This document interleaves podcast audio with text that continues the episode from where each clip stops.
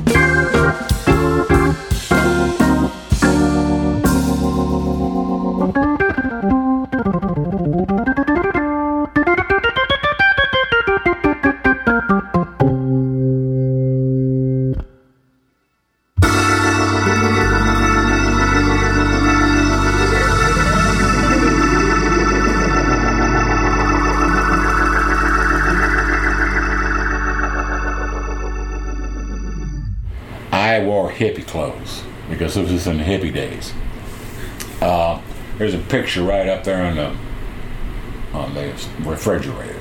Okay. You can have a look at that after a while. I was at that time he had kind of almost dressed like I was doing, but you can, you know, you can see. So we were out, you know, for a while. We made a good thing, and then um, Lee said, "We said, man, are you interested, baby, in going back and playing?" And he said, Well, I wouldn't mind doing it. He said, I only got this manager job because I had a little bit of experience in it, and so they needed one for the day.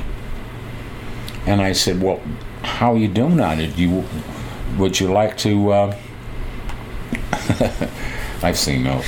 would you like to, um, you know, play a little bit? Of, you know, well, this, you know, I just introduced him, and he said, "Man," he says, "I remember you when when you were with another show band playing a Holiday Inn circuit. That's where I met him." And I said, "Yeah." I played with a bunch of bands until I found something that I liked. I played with, I played probably with eight bands in one year. Really? Oh Lord!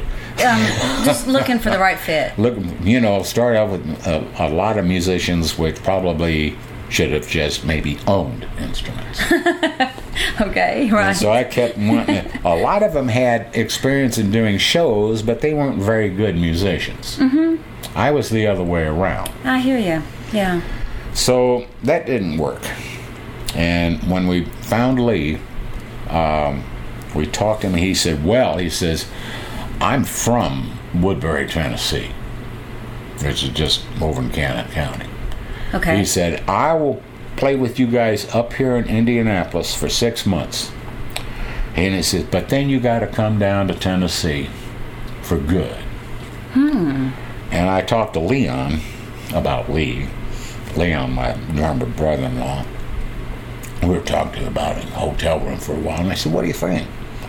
We talked for you know a mile, and he said, "Well, if this guy is you know a manager in, in a club, what's he going to want to do? Leave that day job and come out on the road with you know Pritchard and Denham, who may have good gigs and may wish we had good gigs?" And he said, "Well, man," he says, "Do you have any booking agents?" And I said, Well, I've got one guy in Scranton, Pennsylvania that was real good when I was there.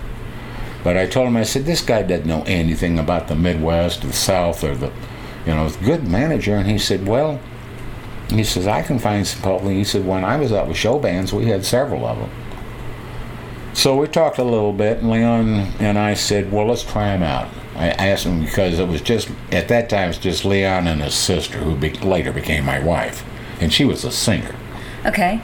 Um, time permitting, I'll play a little bit of that for you out there. Okay. Do I have it here? I'll find it. Um, so we brought him. We eventually brought him down here to Tennessee. Didn't work much at all, you know, and I was afraid it was a bad move. And so again, we talked to Leon. I said, "Well, you know, maybe we can, you know, get this guy to get us some gigs." real slow, real slow. We started getting some. There was a sax player who's still playing around town, Doug Moffat. Leon and I got a gig in Murfreesboro that we got to play three nights a week, stay, but it was on a second floor, no elevator. Oh no! Imagine two guys lifting 350 pounds up a flight of stairs Yeah. with the help of the bartender Yeah. every week. Yikes. Um, but we had a hell of a following, and it was a good place, a nice, classy place, Tycoons. Uh, nice restaurant downstairs, really nice lounge. You know, everything. We wish it had been on the first floor. Would have been, been perfect. And at that that time, there was no requirement of elevators going up.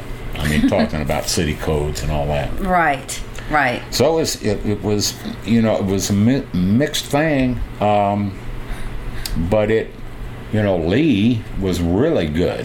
The bartender, other guitar player, get mixed up, Leon and Lee. Leon was my brother-in-law. Okay.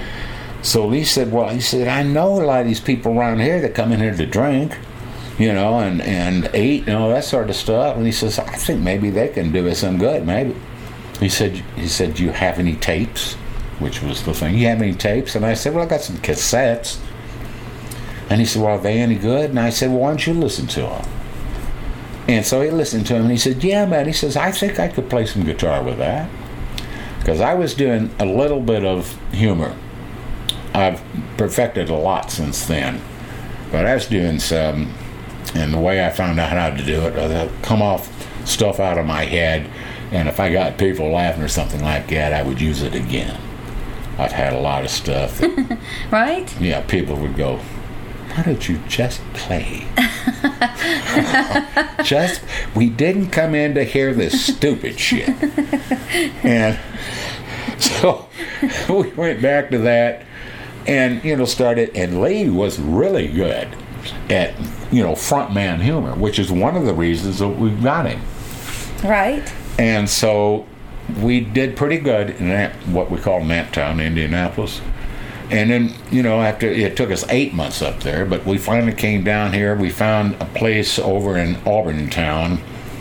Um, still, it's right on the Wilson County, Cannon County line. Auburntown had a population of about 70 Wow. and um, I had never been in a town. I had never been in Quincy, Illinois, where I grew up, was forty thousand, Okay. and It's a river town, yeah, so that it's kind of industrial. It was. Yeah, it used to be called the the uh, stoved capital of the world because stoves, major stoves, were made there. Uh, Motorola had a big plant. They made police radios, the kind that I was using. Yeah. um, and they, they none of those are there. I don't know who's there. I uh, googled them probably a month and a half ago just, just to see. They're the same, almost exact population that I went to high school in. wow. I thought, what? You know, and it's always been that way. Hmm. So I thought, you know, Susan and I went on a vacation a long time ago. I think before we went to Arizona, but we went up north. I talked her into going into Quincy. I hadn't been there. what the hell is going on here? And we went by my old house where I grew up and got a picture of it over there somewhere. And it was just, you know, well, all right, let's go back to Tennessee. And Susan, she's a native Nashvillian. Okay. Susan's your wife, Yeah. and um, but you were born in Quincy, Yeah. Illinois. No, I was born in Seattle. oh, really? You've been all over the place. Everywhere except Mars. Um, I'm working on that. I hope to get there before I turn 75, which will be in September. Oh yeah. Mm-hmm. I'm a September baby also. I heard that, and I think you might be on the same day that I am. Why don't you tell me what your day is? You're kidding. Twenty second. That's mine. No way. Mm-hmm. That's great. I'm probably a little older than you. I'm from 1944. Well, sixty six for me. All right. So 66. I was still. I think, yeah, I was still right at the end of my police work. Right, Yeah. Right at the end of it. You were telling some of that before I turned the microphone on. I, Oh. You know, but so, well, just to give a quick recap, you ended up uh, in Bangor, Maine, Mm-hmm. as a working as a policeman. At well, Air, Air Force first. Okay. And when I was there, I was at Dow Air Force Base, which is Strategic Air Command, and I was what they called a SAC train killer, because we had law enforcement training, and SAC at that time was the elite of the Air Force, uh, B-52s and all that sort of stuff. So I was stationed there at, at Dow, but we also went on training missions to. Are you ready for this? Yeah. Thule, Greenland. Oh, that's cool. I was up there four different times. Whoa. The last time I was there was a civilian, and that was because they were us- doing USO tours, mm-hmm. and uh, the group that I was with, that I'd been playing with, um, got on one of these tours, and I said, "Well, that's been I've been up there three times," and it's kind of cold up there, and I said, "I said, yeah," I said, "Try 35, 40 below." Yikes. and you know every all the buildings up there got doors that are thick as uh, uh, doors and uh, you know in banks I can't say the word um, but and we had special tarkas and all that sort of stuff walking around like this they had cars when you pull into a, a lot, there's um, electric outlet. Oh wow. So you plug it into the car so it keeps the engine warm. Okay. I think they have those in Minnesota too for the winter. Yeah, for the winter up north. Yeah. Uh, northern Minnesota is a lot different than middle and southern. Middle and southern is still really cold. Yeah. Northern Minnesota is real cold. I was used to it because I've been in Greenland. I had people love their shit like this, and I said I was going like this too, but I've been in colder. Mm-hmm. You lived in Minnesota too. Lived in Minnesota. Came here from Minnesota. Oh, okay, okay, and um, but you ended up being a policeman, Mm. and they said you're going to have to pick. Do you want to play music or be a? Be a cop. You're yeah. Mhm. And so you ended up picking music. Yeah. But but you were in Greenland four times in your life. Mm-hmm. And Okay. the fourth time that we were up there um, as civilians, we were playing. We were opening for Victor Borge. Oh wow. And this guy was one of the funniest people that I've seen, and he's the one that I've gotten all my tricks from and stupid stuff. I, I do things. One of my latest things is when I get done, when we're going on a break and get done, I'll hold my right hand down on the cord. And I'll stand up and I'll pull on it. I'll pull on it. Right. I get the other guys, so well, all three of us get there, pulling my hand off the keys. In the meantime, the sound is going over. And you know, the people are going, "Mhm. is this real? Or is this is this some of that stupid stuff? And you know, you know, I finally get it off and I go, "Ugh. Have you ever had to play with your organ with your hand? Get a good laugh out of that about half the time. The other half the time, I said, you know, we didn't come for that. Oh. So it's been, it's been like that, you know. oh, show business is hard.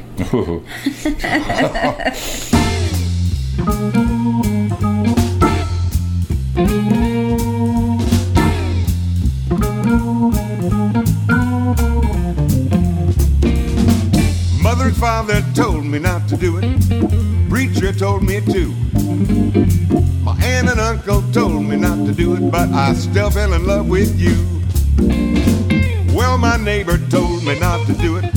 My boss told me to. The dry cleaner told me not to do it, but I still fell in love with you. Baby, I can't help myself, cause you just look so sweet. Forget what they all said, you know you look good enough to eat. My doctor told me not to do it, and the postman told me to. The milkman told me not to do it, but I still fell in love with you.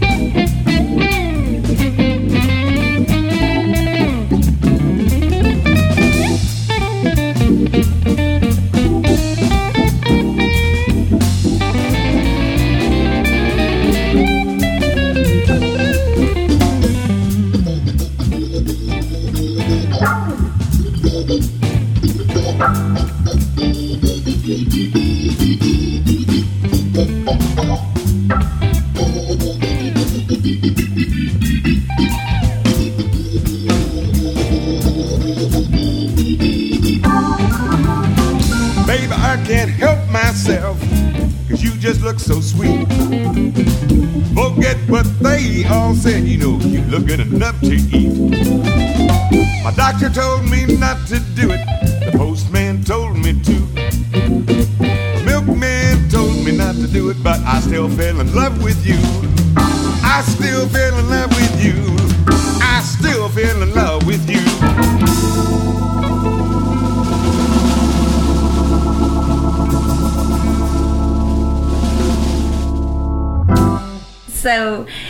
you decided you're going to come to Nashville. You're playing like get. You said you played with eight different bands, Oh, or like over more. the course a bunch Yeah. more. Okay. Early when I got out of uh, when I left uh, uh, Copton.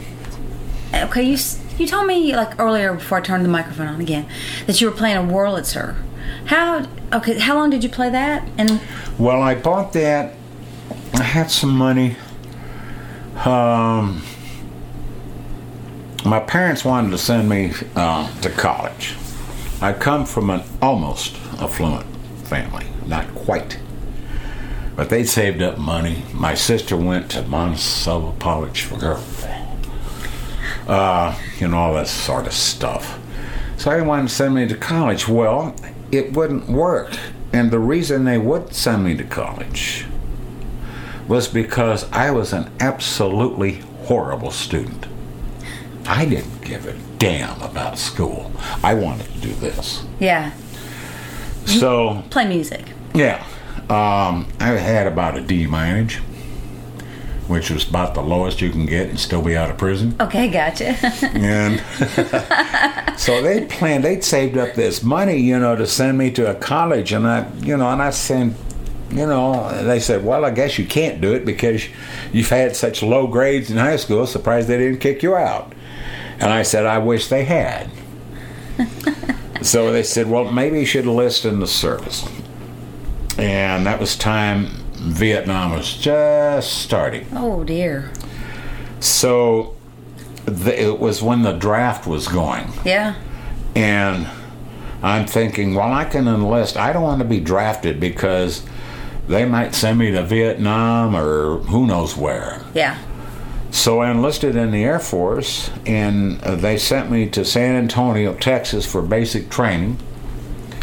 Um, when I got out of that, that was when they said, "Okay, you're going into um, law enforcement." Um, they didn't call them uh, MPs or military cops in the Air Force. It was the same thing, except it was air police. So I said, "Well, I guess I have to do that." He said, You have your choice between ground photography and law enforcement.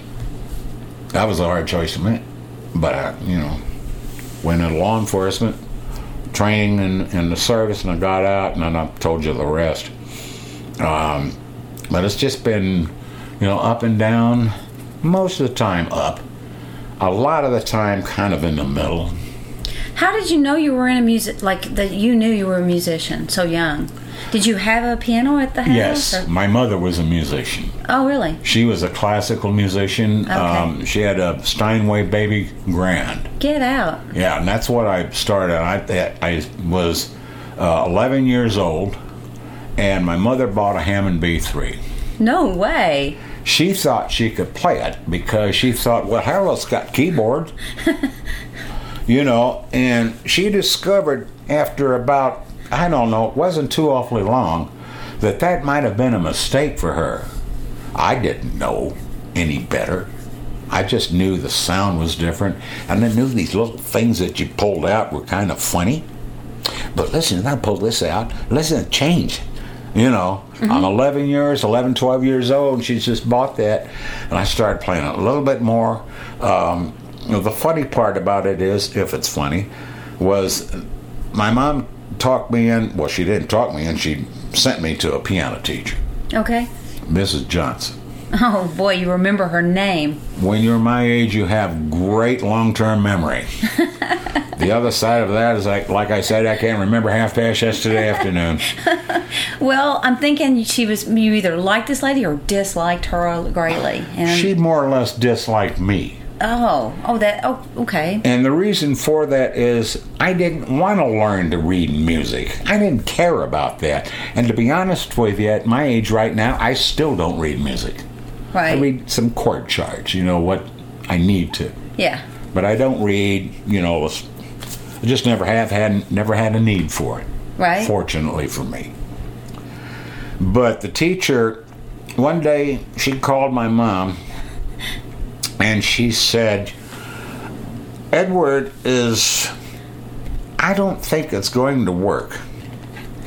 Uh, he's just, he just doesn't want it. He says, he says, Mrs. Marshall, which is my last name legally, she said, I think that you are wasting my time and your money. Don't think he's going to be able to do anything because all I wanted to do, still, I think about 12, 13 years old, I just wanted to get say I just wanted to play what I knew how to play in the key of C. Okay. All right. Key of C. You know, you don't have to play those black keys and Okay. that thing. Just play, you know, just real easy. Key of C. I played some stuff. Um, Perez Prado was a big um, Brazilian music. He had a, a big hit called Patricia, and it was like a top forty hit, and I learned it real well. My mom, she decided, well, he knows that he can play some stuff on here, and he said, she said, well. You know, talking to Mrs. Johnson, she said, Well, if you don't want to do it. And she said, He doesn't want to learn what I'm trying to teach. She was trying to teach the John W. Schaum piano course. That was the thing that everybody learned. John W. Schaum, you know, built with you know, these Yes. pictures of old people playing the piano and organ. right. no, just piano, as a matter of fact. Yeah. Yeah. You know, just get that away from me. so I learned Patricia, Okay. and there was another one that I learned, but Patricia, she really, really loved. Your mother loved My it. mother. loved hearing you play it. Uh huh. And this is when we had the B3. Mm hmm. You're playing it on the B three. Mm. I'll tell you about that in a minute, but um, I started when I didn't have to go to Mrs. Johnson anymore. And remember, I'm still at that just before teenage, and I'm thinking, okay. But I, then I didn't sit down at the piano for a while, but then I thought it was still sitting, well, it wasn't sitting there. She'd gotten rid of it to get the organ. And so I played the piano for a while, with, you know. But when she got the, when my mom got the organ, it was there was no Leslie. They never had Leslie's with Hammond organs. It was Donald Leslie who invented that, and Lawrence Hammond. They didn't like each other. Yeah. So anyway, so we had a really horrible sounding Hammond JR20, what they call a tone cabinet. I had one of those with my organ. It came Yeah? with that. Yes. Uh-huh. It was in a church for several Yeah, years. well, mine. I know um, exactly what that's. My mom got hers out of a hotel lounge, a really nice hotel lounge. The hotel lounge had decided they didn't want that big organ in there, so they got something small. Don't even know what they got. My mom used to go there all the time because that was a nice place. Mm-hmm. And they found out that uh, they were getting rid of this Hammond, and my mama said, "You know, I think that I've heard one of those." And at that time, anything that you heard on the radio, baseball games, soap operas, uh, commercials, anytime you heard an organ, it was one of those, and still is. Yeah. But so I started playing around with it, and then I started messing with those drawbars. Oh, this is really cool, but the bass pedals were there, and I didn't want to have anything to do with them. So after a while, uh, she found a, a guy that taught strictly organ. Okay. Most of what he taught was for churches and Yeah. classical and all that sort of stuff. Oh yeah.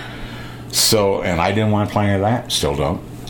Uh, so I went to him, can't remember his name now, but I went to him, and he taught me perfect. He taught me what the drawbars are all about, you know, and the touch on the organ and all that sort of stuff. And I was starting to learn it. I did not want anything to do with those bass pedals. And so after a while, I don't remember how long, I, it was, he taught me good organ, you know, how to, how to do it. And a lot of what I do to this minute, I learned from him. Um, Fundamentals. from the not the music itself, Yeah. but how to play the organ, the Hammond. Yeah. The difference between Hammond and anything else. So Hammond is a whole different boat, Okay. and that's what he was teaching. All right. And you know, some music to play on it, but how to play it on it. Yeah. So he had those bass pedals hooked up, and I, you know, I didn't like, you know, I, do I have to do those? You know, I just want to do this. Hey, do I have to do those? And he said, listen, I want to tell you something. He said, when you learn to play a musical instrument, you learn to play the entire instrument. That includes the bass pedals. Mm-hmm. If you don't play the bass pedals, don't call yourself an organist. Call yourself a musician that plays keyboard instruments. Back then, it was mostly piano. Mm-hmm. The Wurlitzer just come out a little bit after that, the Fender Rhodes Yeah. which I still have one out there. And it was my mother was thinking, you know, she she was thinking I was pretty good. This is when I was getting into high school, you know, and started playing around with some of one local band, which in Quincy was the big band. It was Freddie Ticken and the Rockers, and they played at a place called the Barn. Which was the place where all the bands played. I always wanted to play there, but I was too young to go in there. Yeah. Anyway, he had a keyboard player, and I got to listen to him you know, through the ear at the door, Yeah. And I liked it. In the meantime, my mother was she was getting ready to get rid of the organ. She says, I, you know, and I talked her into keeping it. And I said, Mom, I said I like to play that thing. Uh, said Mr. Whatever I can't remember his name. You know, he taught me all about these drawbars and stuff. And I got by and I showed showed her what I can do, and she said, "Well, you know, it's it's I can't I don't understand what's going on here." And my organ teacher had said, "The piano and the organ, the only thing alike is the keyboard. That's it. Great. They're as different as a Gibson guitar and a Chevrolet." Okay. And she couldn't play it. She Yeah. was a trained classical pianist, great. Yeah. I didn't like the music, but she was very good at playing it.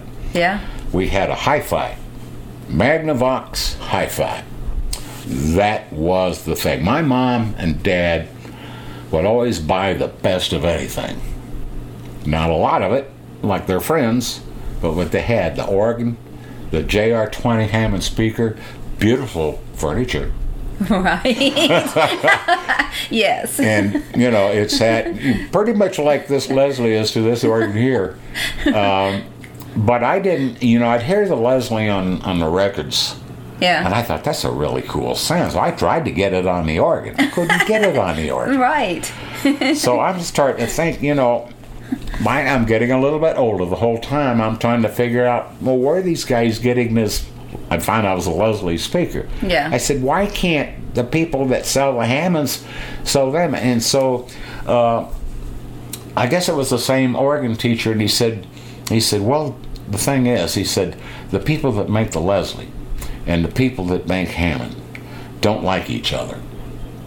And Don Leslie and Lawrence Hammond. Lawrence Hammond had a thing, all his franchise dealers, he would not allow them to sell Leslie speakers. Yeah. So there was other organ and piano places that sold um, Wurlitzer and Baldwin and Lowrey pianos and some pian- and some organs. Right. They had Leslie's. They had they were hooking them up to I don't even remember the brand of the organ. Horrible, but they sound pretty good with a Leslie. So the thing I found out was that since Don Leslie and Lawrence Hammond didn't like each other, uh, people that wanted that Leslie sound, but they wanted a Hammond, the people other, and this was in Quincy, uh, they had worked out a deal that people that wanted the Leslie would hear about it, and they go over this de- dealer and they say, "We have a hookup that you can hook up to a Hammond organ." Yeah. And I thought, you know, I'm still young. I can't buy one. You know, I've got maybe a nickel in my pocket. Yeah. Um, They're pretty expensive too, aren't they? I mean, yeah, they're not cheap. yeah. Um, Even then. even then, in fact, even then, probably more expensive because they were, you know, they were professional. Mm-hmm. And so I never did get my mom and dad to get one, but um, with the money that I got, you know, that they said, here's this money, enlist in the Air Force. So with some of that money, um, even in Bangor, Maine, some of these instruments were starting to get popular. The Wurlitzer electric piano, the Hammond organ, also some of this other crap. But um, they had Leslie's. And so I got this Wurlitzer piano and I figured out a way to hook the Leslie up to it. And it sounded pretty good. Still didn't sound like a Hammond, but it was cool sounding. Yeah. And so I had that, and I'm still I'm still um, serving my country. Uh, but I started playing with these bands around with that, and I was finally when I was finally able to get the organ, which was when I was starting to, you know, I left the place and all that. Started some. We got a, I got an old used um, B3, which I'll show you up there. Bought it brand new, and it has a story. But anyway, I was able to get that and get a Leslie.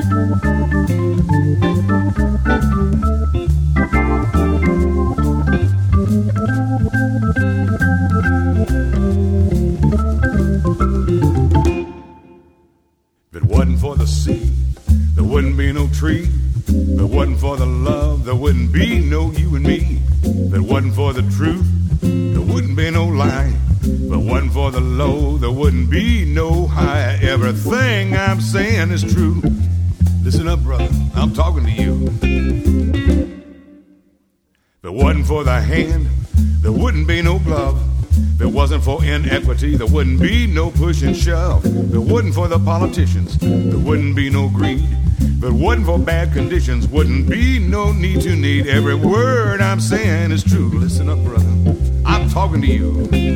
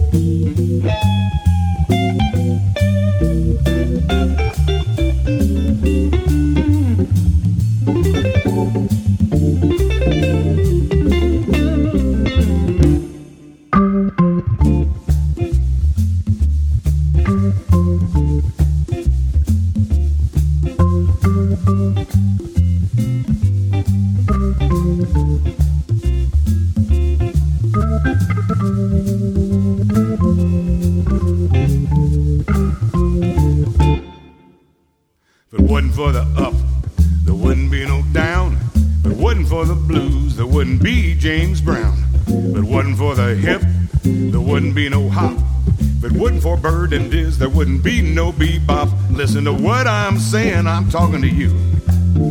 I'm talking to you. Listen up.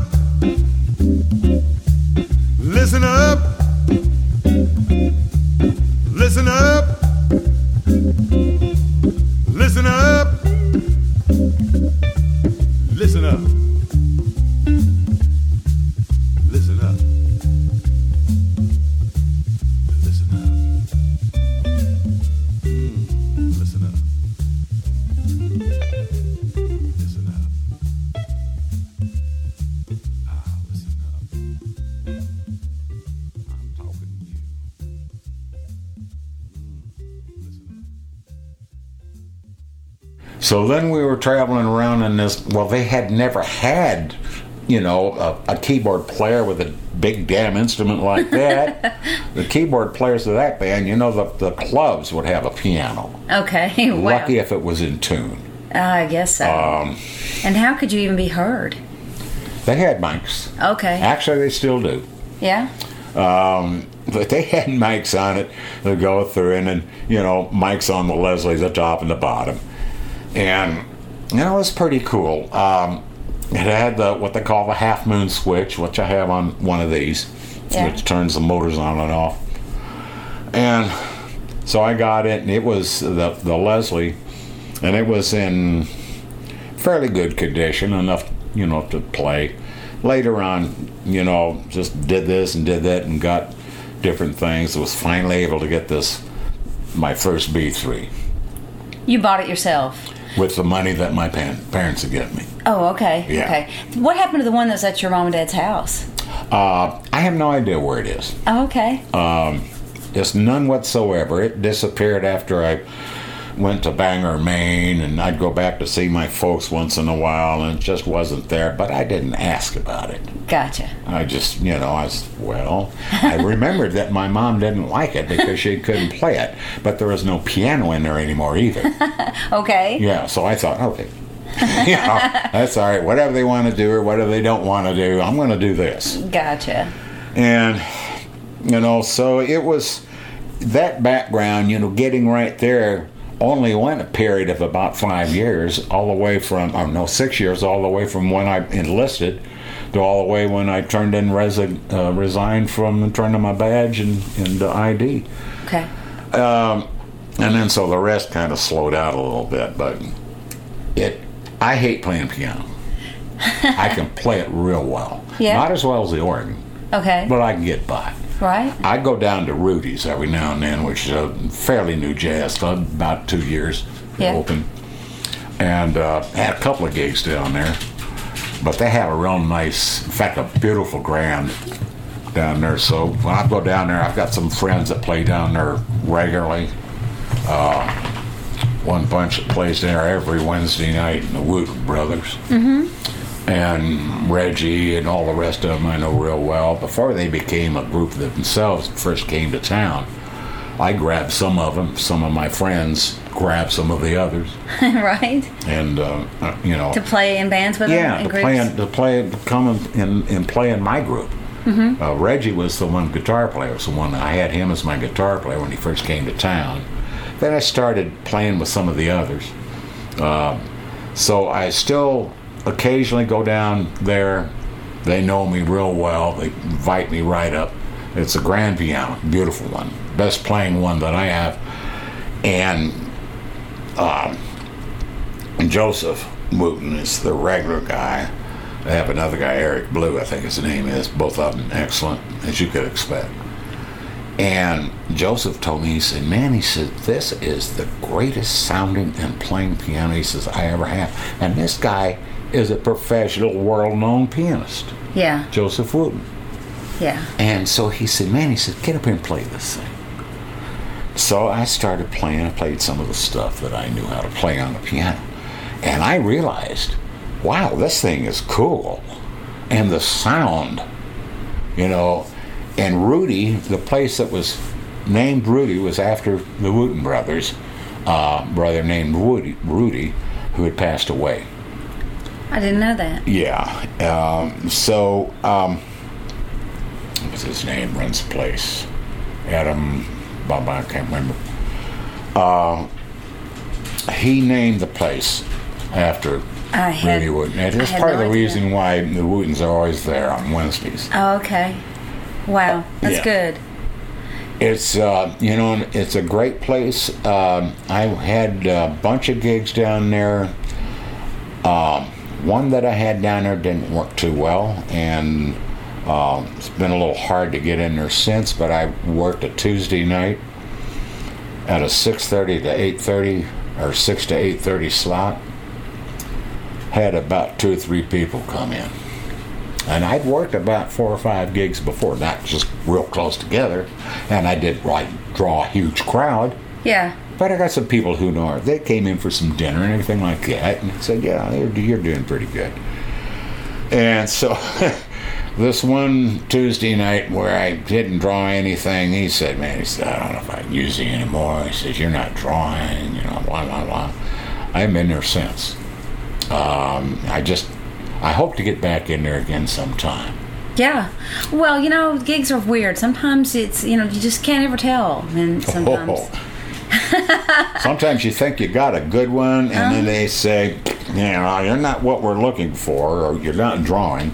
Right. Uh, Or I'll get in a band which is like so called, or there'll be so called bands, you know, that people think they're just wonderful. Um, have you heard the uh, the ass paddlers? Man, I'll tell you what, they came to town. Those guys are cool.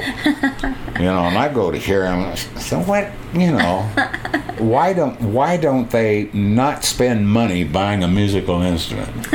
this is crazy yeah. and there's still groups like that, but at the same time, they're just monster groups. Nashville has got some absolutely some of the best bands I've ever heard. Yeah. Some of them I had the pleasure of playing with and sitting in with. And, you know, and I've played all over the country. I've done Europe.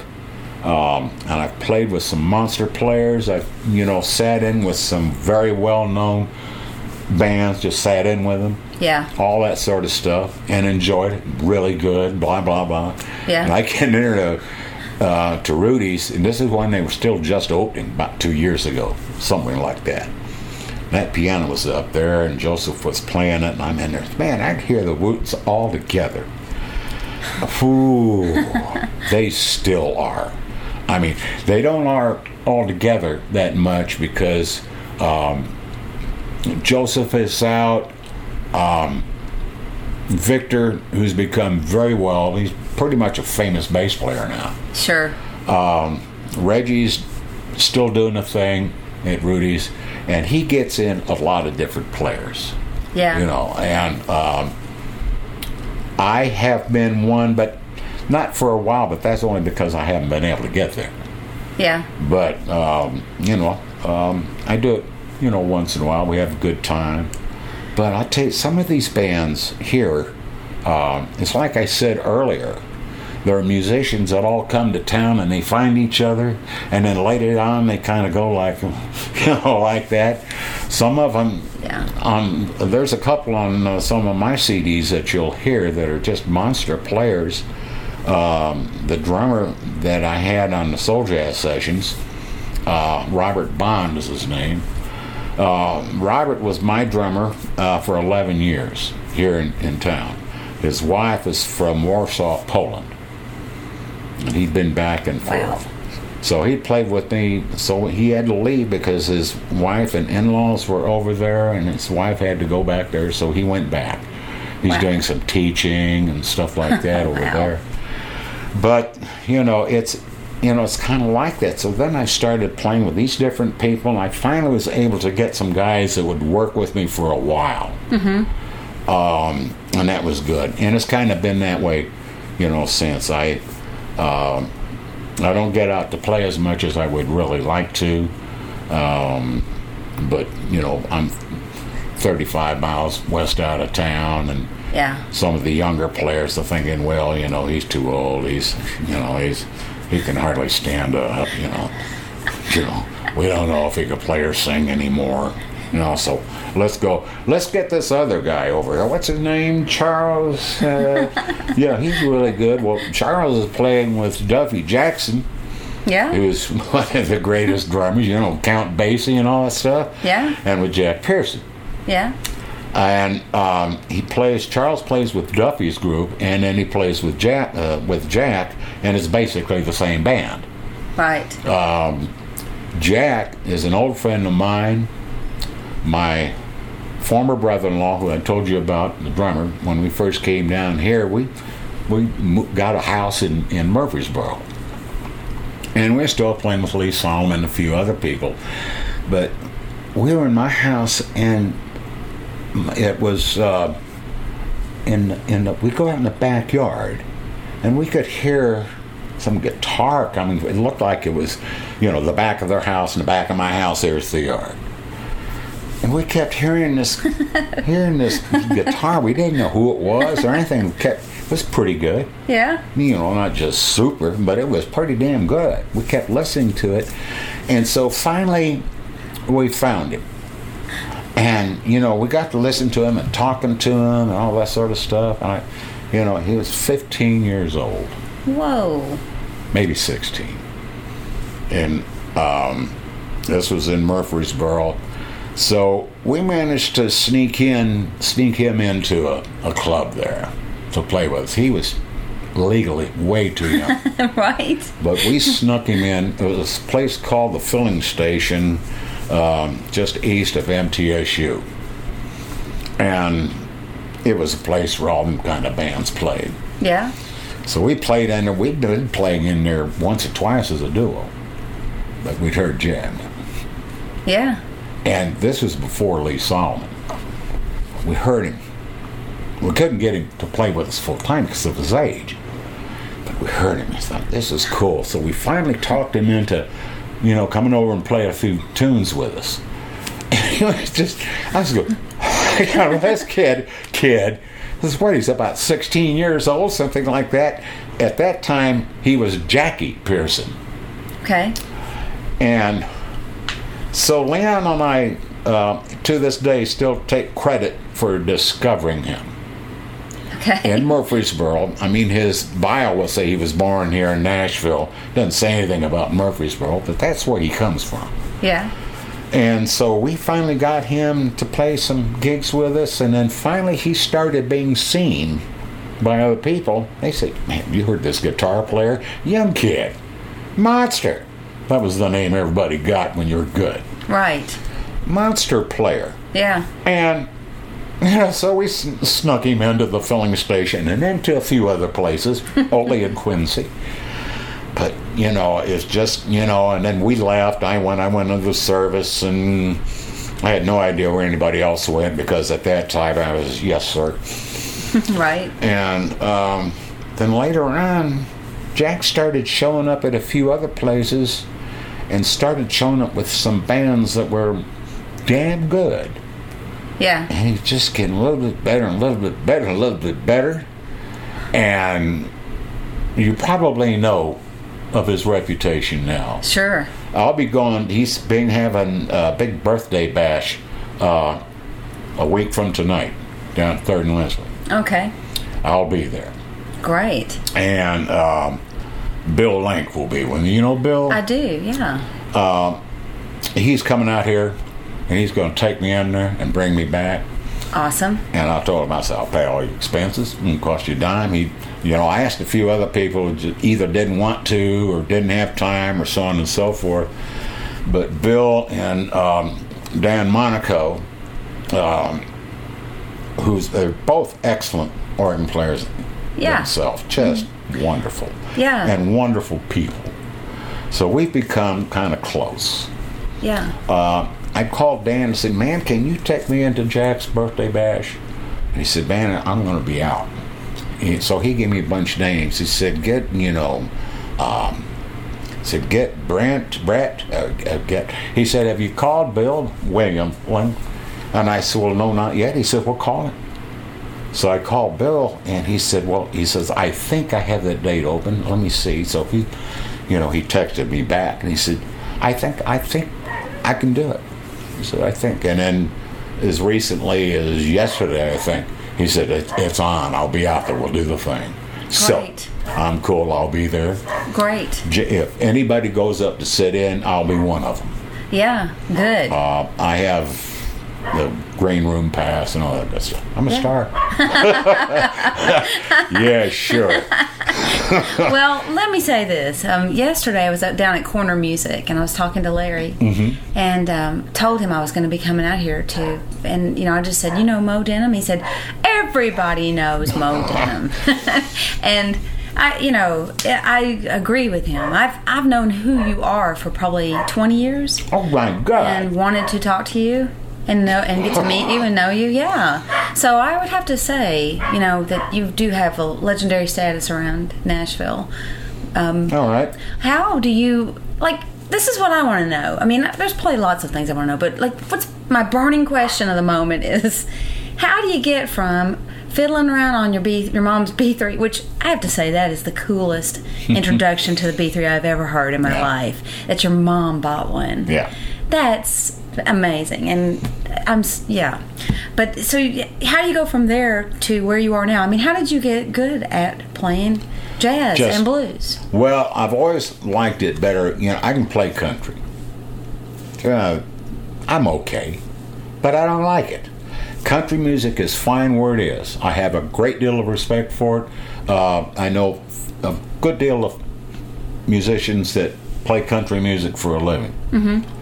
And so I'm not against it at all. There's some stuff that comes out that I'm going, you know, some of the stuff that they call country politic that you hear now. Yeah. That's some of my radio experience from from Indianapolis, trying to have day jobs while I was trying to play. You know, I had a good voice. I, you know, I'd never done radio, but I had I just seemed to be okay with it. Mm-hmm. You were a DJ. I was a DJ at first, and then I got into news.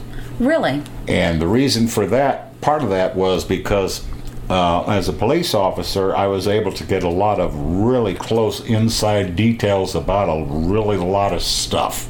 Okay. And news reporters have to do that to this day as, as much as yesterday in Normandy with, uh, what's his name, Donald uh, Trump or something. Um, and so, I, you know, I got pretty good at that Yeah. and I probably could to this day, but the whole time. And so when I was doing radio, I got known for that, and I got known for playing music. Now, here's another funny story. As long as you're recording, people you're gonna laugh at this, or maybe not. Uh, Leon and Lee Solomon and I were up in Indianapolis, and I got a job. Uh, I think the first gig that I had was WGNS, and I got uh, first as a disc jockey. It was a top forty station, the one in Indianapolis, and so I got a job. The station was owned by a company called Star Stations, and I think they're out of some place in Oklahoma. They had three stations. Uh, and two of them I know. They had one in Texas, one in Quincy, and one in I think Portland, Oregon. They all had the same format, the top 40 thing. They would give you the name that you would use. Oh man. Really? Yeah. I wasn't Mo Denham at, uh, at WGNS. No, I was Roger W. Morgan. Roger who? W. Morgan. Oh, okay. Roger W. Morgan. Top 40. Top 40 country. Wait, I can't remember this stuff. Oh, yeah, much more music, much more off, and getting organized. and the station was in what had been an old Buick uh, dealership with a showroom Yeah. right on Meridian Street, the main north south thing of Indianapolis. So we were in there, and the people could drive by and see us. That's great. You know, all the disc jockeys. And I was the morning one doing drive time. Oh, wow. And I hated it because I, I really had to. You know, I'd been playing music the night before, Oh yeah. and then have to come in, and, and my shift would start at six a.m. Oh my gosh. And I was used to doing that, not at that time, but when I was in the Air Force and everything, you know, got all that stuff. Oh wow. So I got pretty good at being Roger W. Morgan. I said, now we're going to have this thing. You're going to be you know, you're going to be known for organizing. and I said, "What? You know, I was just still a young kid. I just, you know, I just left some bands that had left, and I'd left the police. And I'm in there, and I'm thinking, okay, I'd kind of like doing this. Mm-hmm. You know, doing this." Uh, much more music, much more often on a million dollar weekend. Come on in and get organized. yeah, and the people would drive down like going, and they could see me. Yeah. You know, I'd wave at them, and I'd start doing contests with them as they were driving by to see who was looking. and that was how I would get people organized. Okay. And it was just it was it was stupid, but it sold. Okay. A lot of radio still is stupid. I mean, that's just my opinion, and I apologize to all the people that I used to be in the business with. Um, but you know, it to answer your question about how did I get one to keep doing this? Mm-hmm. Well, while I was in Indianapolis, I worked at three different radio stations and uh, left. I, I worked at WG, uh, WIFE for the most time. Um, then I left there because I was getting tired of being told how to talk, what to say, all that sort of stuff. I was thinking, I'm not sure I want to do this, I, but I still like radio. There was an well, WIFE star stations, and all the stations had call letters that did words like WIFE Wife. and uh, down in Oklahoma it was uh, KOIL. Okay. okay. You know, um, you know that sort of thing. Okay. But I, I, you know, I was looking around. Maybe I can still ra- do radio. Maybe these other stations, like maybe Wire, W I R E, not connected with Wi or any of these other stations at all. Yeah. But it was still Wire, Okay. and it was a country format. All right. And so I went to work for them, and I'm thinking, well, country. And I was still, you know, playing organ and getting really interested in jazz and blues. I just kind of like that. Yeah. But I was working country station. Beautiful people, great people to work for, a good uh, audience. Um, I had another name there, which I'm not sure what it was, uh, but I had a good, you know, country following. Yeah. And um, it was at that station. It was the country music was just starting to go from the traditional uh, into a little bit, a little bit more, adding a little bit more. So WIRE was one of several stations, country stations, that started a format that they referred to as countrypolitan. Well, okay. That Uh, means urbanized country? Yeah, it's pretty much what you hear now. Okay. Uh, but I, I learned a lot about you know traditional or original country musicians and I don't play it never have really cared to play it mm-hmm. but I you know and I can still remember a little bit about Dolly Parton and Hank Williams and and uh, all those people Right. Respect respected all of them still do most of them are dead but you know it's still they're, they're great they started it Yeah. they're still the people. I respect all country musicians, but those people, the original ones, you know, I learned so much because I'd learned a lot about rock and roll. All of it from radio, So you're listening to records all day long. all day long, Gotcha. you know, playing them, you know, and I have to have them tied to the commercial, Yeah. um, you know, the whole thing. Um, LPs? 45s. I've got one I'll show you later. Okay. First 45 that I ever recorded. I still have all those. Okay. but the station was playing um, some LPs. Well, not the rock and roll or country stations. That was when 45s were started co- coming out. Uh, but the L, the LPs was FM at that time was strictly classical, Okay. strictly classical. Oh, wow. If, and my mother loved it. she would put on this classical music on our on our there wasn't even stereo then on the Magnavox Yeah. and it was this it was good sounding music i i mean i didn't i didn't pay attention i didn't like it Yeah. i said you know this uh, where is what is now called the groove mm-hmm. Didn't know what it was, but it was the groove. Where is it? Okay. You know, it's not there. It's not what I'm hearing on, on my radio stations and all this. So I started like, and I started learning a little bit more about it. And all this time, even when I'm in the service and everything, I'm playing a little bit of piano, some organ. This first group that I went on road with when I left Bangor was pretty much top 40. Okay. And- Which, like, what, what were some of the? What was your set list like? Oh. oh Lord, I'd have to go back and look at some of that. Um, Um, Motown or pre Motown? oh, way pre Motown. Um, let's see. Like, so who would that have been? Uh, Uh, like Chicago? Um, what was that? b- before then, it was. We're, we're talking. Um, we're talking mid to late '60s. I just gotten out of the service. Just was starting to play some in the in the other thing. That's when I found Okay. the other band. But it was still So Beatles. before then. Before them. Okay. Yeah, I'm really old. yeah, um, Platters. I'm trying to think who. platters. Um, platters were in that area. Okay. Era area. yeah. Um, I was familiar with them. Still didn't quite play, you know, with them. I was getting interested in a lot of artists and, and things I'd never heard of. I just knew I kind of liked what they played. That's when I started playing by ear. Gotcha. That's when my piano teacher said, you know, wasting your money, you know. Yeah. So I started, I'd hear these things on the radio. I I kind of like that. And I'd hear them and I'd hear them. I said, I really like that. And the one tune I I told you about before yeah. was um, was a guy by the name of Prez Prado. And he, he came from the 50s Okay. and he started getting top 40 hits. One of them was a song called Patricia, Yeah. and I can still play it just because I played it. Yeah.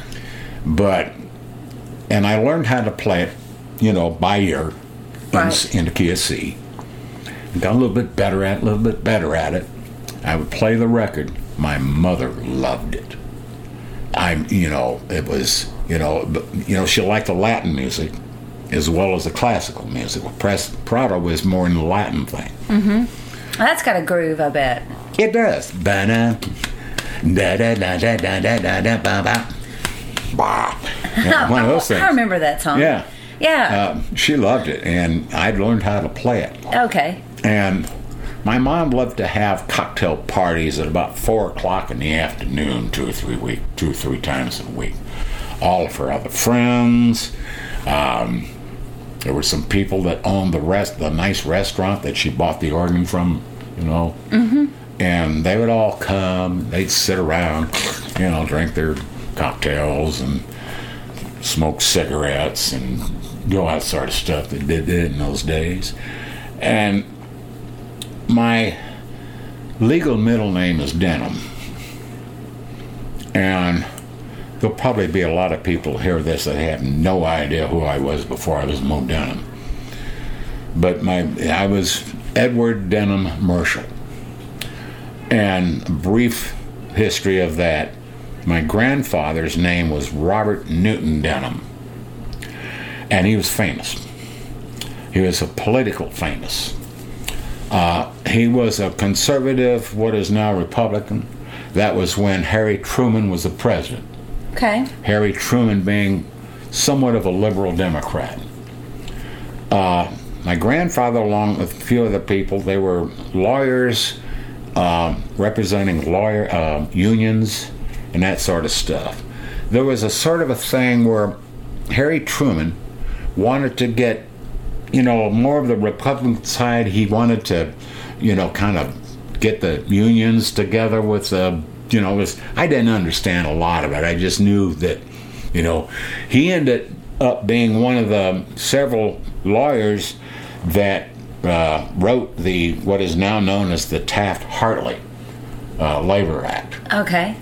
He also got fired by Truman Ham- uh, by Harry Truman because he did not do it the way that Truman wanted it. Yeah. And Truman said, uh uh So Truman fired him. And there was a big headline in the paper I think we have a picture of it somewhere. This is back when newspaper there were newspaper boys on the corner. Yeah. You know, with the papers. Da, da, da, da, da. Yeah. And so, about the day after uh, President fired my granddaddy, here comes this newspaper out. Big headlines Truman fires Denham. Whoa. But that's my middle name. and that's where Denham came from. All right. Mo, which I got from the Air Force, is the first three letters of Marshall. Oh, okay. So I became Mo Denham. Gotcha. And there, folks, that's how it happened. Uh, and it was my uh, it was my the Air Force guy. Um, he said, you know, I, this.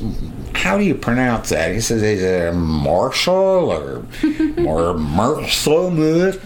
I said, what's that? You know, he said, I, I like the first three letters. He said, I'm just going to call you Mo.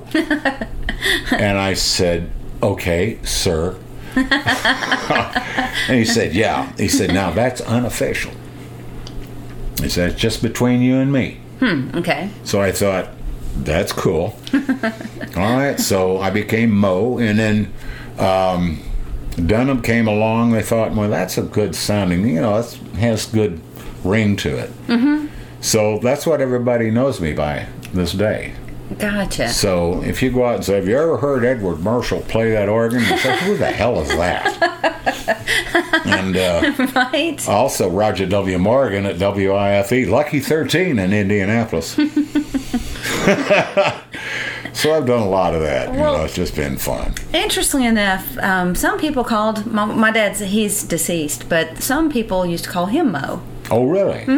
Yeah. M O or M O E? Mo. Okay. His middle name was Mosley. Oh, okay. And- I can see that. So, but his first name was William, and that's very formal. So, but yeah, some people they would either call him Mosley or Mo. Uh huh. So, Yeah, well, I was when I was really growing up because I was Edward Denham Marshall.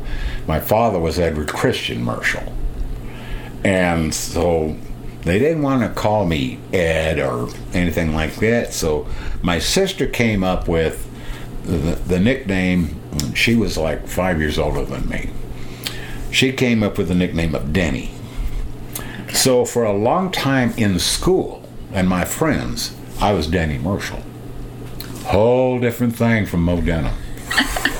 Here's Mo Denham over here, and here's that little kid way over there. What's his name? Denny. So, you know, then I became Edward Marshall in the Uh, Air Force. I still was not. It was still, you know, that you go by your first name mm-hmm. and your last name. yeah. And so that was it. I was Edward. I, they never even called me Eddie. I didn't like that anyway, so I'm glad they didn't call me Eddie. Yeah. Now some people will go around now and say Eddie. anyway, you know, it just it just kind of went, you know, like that. It's still going that. To this day, it's going that. Man of many names. yeah, Roger W. Martin. I mean, I don't know who I am. I have to look at my driver's license and my legal name. Right? and um, the picture on, on my license is about seven or eight years old, All right. as I always seem to be. Yeah. So, anyway, to make a, a really long story even longer, trying to cut it short, um, we all came down here from Minneapolis, and that's when I was starting to get a little bit more into it. I still had to make some money. We were living in Auburntown, then Woodbury, part of the same county, and finally get into Murfreesboro. Murfreesboro is a big time. I mean, we'd play. I played big time before, but in a long time before, and never in Tennessee. So, and be- we ended up being in Auburntown for a while, and Mur- uh, Murfreesboro was a place. You know, they've got you know MTSU and everything. That's got to be a pretty hip place to play. Plus, you know, I'd been to places like at that time, you know, the filling station. What Yeah. year approximately is this? Uh, that would have been for pardon me while I'm talking. Uh, about sixty-seven, somewhere around there. okay. Okay. And um, finally got in. Still my brother-in-law Leon, and I think Lee Solomon was with us. There was another guy, Joey Giuliano, who came with. He's a monster too. Don't know what happened to him. Anyway, here we are in Auburntown, and I think Liam Solomon kind of got us in there. He knew a bunch of people in in Murfreesboro, so we started playing there, and it started getting pretty good. That's when we ended up getting over at Tycoons, which is the place where we had to lift the organ up to the second floor. and then a few other places. Then there started to be some of these college kids that heard about us. Also, we had Jack Pearson from time to time as a kid. Yeah. They'd come out and kind of hear. So well, there's this one sax player that came out. He sat in with us for a while, and then he had a few gigs that we were able to play with. Well, he knew some people in Nashville. He said, and I never played there yet.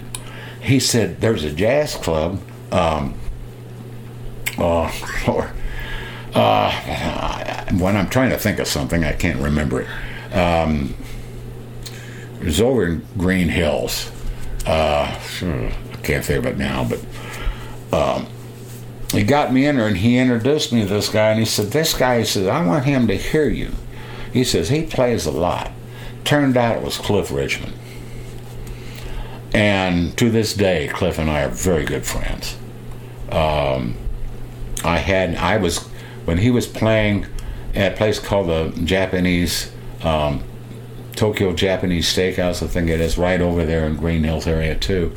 Yeah. He was playing with his group um, every weekend, maybe a Saturday or something like that.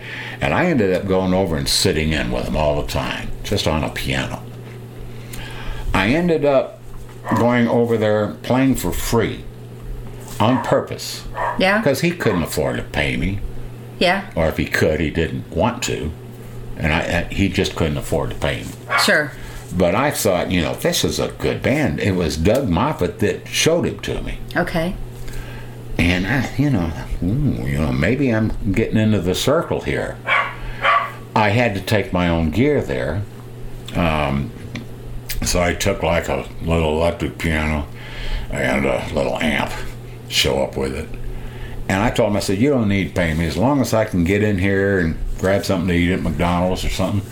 I said, I'm cool. He said, I'm, I told him, I said, I'm coming over to play.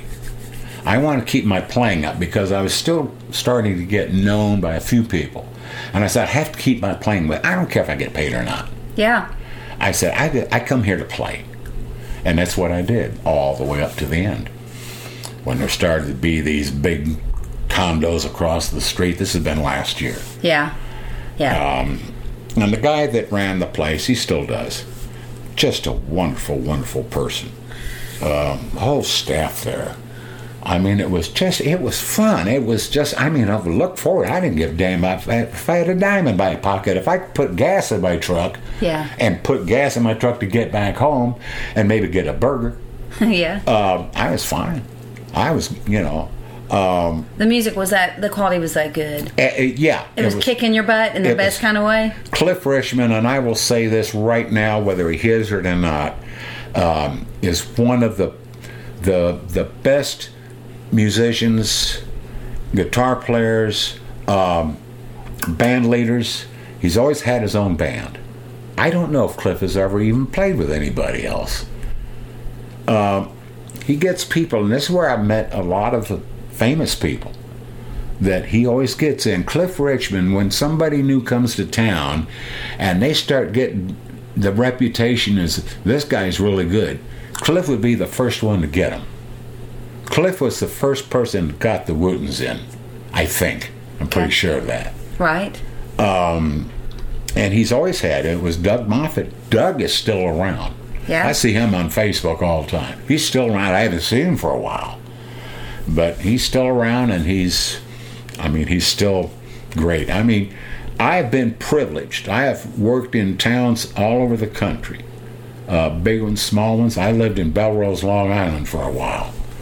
And great musicians, but so many places where all the players are still more interested in being their own star rather than working with an organization to Right. become a star. Right. And so I've been working, you know, with guys like that. They were all pretty good. you know, the band would come and go. Some of them still do, but um, I came to this town a lot. It's, when I was saying, you know, well, Nashville is one of the places the musicians need to go. And at first I'm thinking, well, that's country. I don't care about country. Yeah. And he said, well, look, man. He said, a lot of the players that you hear playing on these records are all really good session players that like to play jazz and everything like that. Then they like to play jazz, these country players? And he said, yeah, they don't play on the gigs. You know, and they're good country players. Yeah. You never know what else they do. So I started getting acquainted with them. Yeah. And that's where I, you know, kind of started getting a few gigs down here in Tennessee. Yeah. And um, so it's been pretty good. It's been up and down and up and down. Um, you know, I'd like to get more than I've got at my age now because I live a little bit out of town and a few things. Sure. Uh, but I'm still, I guess, I'm a little bit better known than I thought it was from what you say. oh, I think, I think you're well well known. oh, well, Um, yeah. I'm appreciate certain that. of No. I love it. Um, did you? Okay, so transcribing, for instance, if you're using like records to transcribe things, did you ever? Did you do that? If you okay, you're learning stuff from ear. Yeah. By ear. I would sit and listen to it over and over and over, and I'd start playing along with it Okay. because I would love the melody. Yeah. I could hear the chords. I didn't know exactly what they were, but I just mess around. I get getting close, getting close. That's how I did my mother's favorite, Patricia, Okay. because and Just she would always have me insist on playing it. but anyway, so I started. Well, I'll- I'll learn this, and I finally got it Mm-hmm. pretty good. I was able. I've always had good rhythm.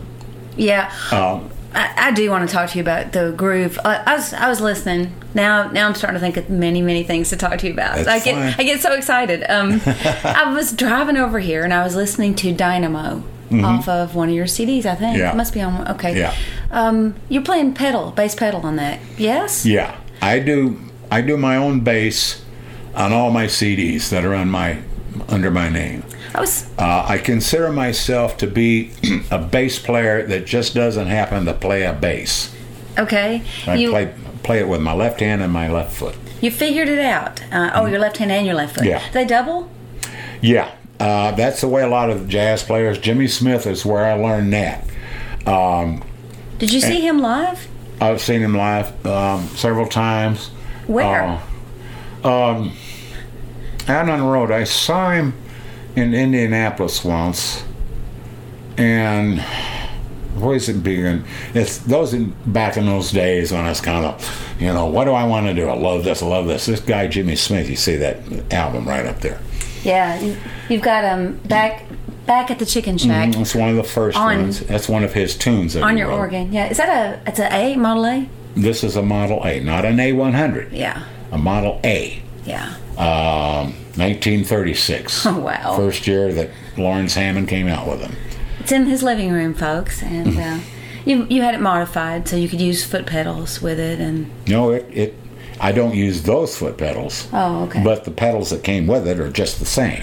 oh, okay, These just got all the rubbing on them from where I slid on with the shoe. okay, I got it. But what Jimmy Smith did, and I didn't know it for a long time, and I bet there's still a lot of players that don't know this, that he played, he was the one that came out with that sound that you hear so much on the jazz organ. Right. And he played his own bass, and I'm thinking, well, I know it's bass pedals, but the thing have got this percussive punch. Yeah. And I kept trying to figure out how we'd get that. I'd sit down and I'd be playing one with the pedals. I, where's that coming from? And I'd listen and I'd listen, and then I saw, I think it was, I don't remember. I, I don't remember so much of that stuff, or at least when. But I figured out what he did and what a lot of people do now that play the pedals. They're not playing the entire full tone. They're playing it with their left hand, and then they're doubling it with the bass pedals, but it's going, you know. So when they play it with their left hand, they're playing da da da, but with each note, they're kicking the same note with their left foot, not playing at all, not Yeah. holding it, but. So it's it's that way still. Are you using volume pedal at the same time to accentuate? Yes, it's not called a volume pedal. Uh, as an organist, it is called an expression pedal, Ex- Okay, but it is a volume pedal. gotcha. and you're you're kicking it uh, basically to help make it groove. Yeah. Well, see, that's the reason they call it an expression pedal, and other organ players, this is what you need to learn, is because it takes the place of the um, what you get when you hit a piano key. Um, you know, when you hit a piano key, depending upon how hard you hit it or you know how long, that's where you get different volume and different tone, not tones, but all the different sounds or uh, that you can get off of a piano Right. you know, it's it's it's that. Um, do the the expression pedal does the same thing. So an organist, there again, an organist. On the only thing uh, that an organist that an organist like a piano is the keyboard. Period. Nothing else. So it's I learned to do. I tried to figure out well how they're doing this because I had my organ teacher said no, it's not a volume pedal; it's an expression pedal. It takes the the place of how you play the the piano and how you get all of that. And he said, you know, you just kind of do, you know, kind of do it like that. I'll show you a little later. Mm-hmm. Okay. Um, He's kind of pressing it down, pressing it back up, you know, It's um, quickly. Sort of like a quivery kind of motion. Almost. Yeah, well, it's you know, it's just impotent. You know, just my right foot is just it becomes natural. Mm-hmm. There's still a lot of keyboard players in bands that are playing in the clubs that got keyboards. They got a lot of them got Hammonds, B3s, mostly B3s. Some of them are the newer module uh, digital ones, one Yeah. of which I have out there. That they think they're organ players, and I, I tell them, I said, the same thing that my teacher taught me. I said, don't call yourself an organist. I said, you're not an organist until you play bass pedals. You don't have to play bass pedals in a band. But if you don't play bass pedals, if you're going to stand up behind it, which a lot of players do, Yeah. a lot of really, really good players, don't call yourself an organist. Call yourself a keyboardist or a pianist if that's all you play. Right. But don't call yourself an organist, or rather, an organist. Uh, you might be an organ player, but you're not an organist unless you kick the kick the sticks. That's what we call it, kick the sticks. And you know that's that's how that goes. Right. It's just it's become my main instrument. Um, I, I played, you know, others. Sometimes I've got a couple out there, some Rolands and some stuff like that. Really good. I've got uh, one. It's not there. It's still down in storage. Uh, the Roland made for a while. It's a strap-on keyboard, an Axe One. Okay. You strap it on like a guitar. Yeah, and it's got a Keytar. yeah. Yeah. Well, that's what Roland didn't call it that. Roland called it an Axe One. Okay. But you know, you do some stuff up here, some slides and things like that, and you play it down here with the right hand, mm-hmm. uh, and weighed like 35 pounds, something like that. Carried around on a flight case. I could do it with my right hand, no problem. So a lot of times, toward the end, I would take that over and play with Cliff over at the, you know, because I was kind of in the door when you get into where they're all playing. I got the stage over here, and I'm kind of in the door where stage right, extreme stage right, Right. but still there, Yeah. and just great fun. You know, I haven't, I've got two of those, but I haven't played one of those for, you know, since God was a baby, and um, you know, but I still have them. And one of these days, I played it a lot with Cliff, and a few other bands. Played it with Cliff because it was easy. I could get in with my amp and hit. I'd have it set up and ready to play in about 15 minutes, while the rest of the guys are setting up their game in about an hour. Yeah. And when I played the organ and still, if I'm setting everything up myself, it'll be a good hour. Yeah. Uh, add about 10 or 15 minutes getting it out of the truck. Yeah. Oh gosh. Uh, doing it the way I do now. Regular organists, when they're using a, an organ or a Hammond and a Leslie, you know, they just hook up the AC to both, and then there's a cord that goes from the, you know, the organ to. Well, I'm not satisfied with that. I mm-hmm. figured out how to modify them from some other road node musicians. You know how to get other keyboards that you set up on top of the Hammond Yeah. and run it through the Leslie too. And then I love the sound of the wah wah pedal coming out of a guitar. And I thought, man, that would be really neat on this electric piano. And I bet it sounds weird but cool on a B3. And I had the setup on the B3, what I could do is just a regular guitar cable going into the Leslie and control it that way. Um, and so I was able to set these keyboards up and run them through the Leslie. So I, I had this, uh, I guess it was Wurlitzer at that time. Now it was a Rhodes. And I set it up and it ran through there and it was phenomenal. and so I thought, let me try this on this organ. Not so good. Oh. And the reason for that is because the wah wah pedal would cut out certain frequencies. Okay. You know, as you go whack, whack, whack like that, uh huh. or my hand may be going the opposite direction. But that's the way they do it. And there again, ask Cliff Richmond, one of the best wah players I've ever heard, and he still does it to this day. Uh, and I love it. But that's he's the one that basically I got the sound from. Tried it on tried it on the Hammond. and What it do it when you bring some of the the volume back or up. I don't remember. It would cut out some of the bass frequencies. It just you know it just did not sound like a B three. It Yeah. sounded like something that was some guy getting drunk and saying, hey, "Try this, rap, rap, rap." and you know, so I unhooked it. So I ended up. I still use when I play it. I still use all the the stuff. Right. That or that first B three that I had is famous. Has a bullet hole in it. I heard that story. I listened to your NPR interview. Uh huh. yeah, it saved your life. it did. It, absolutely. Um, and it's a wonder that it did because if you look at this organ over here, you see the bottom is open. Yeah. There's nothing. Well, I'm playing. Everybody on the stage, these gunshots going off. I said, "What the is going on in here?" Yeah. And it was real fast, and people were freaking out. Then I hear gunshots, and I'm going, "Oh shit! Oh no!"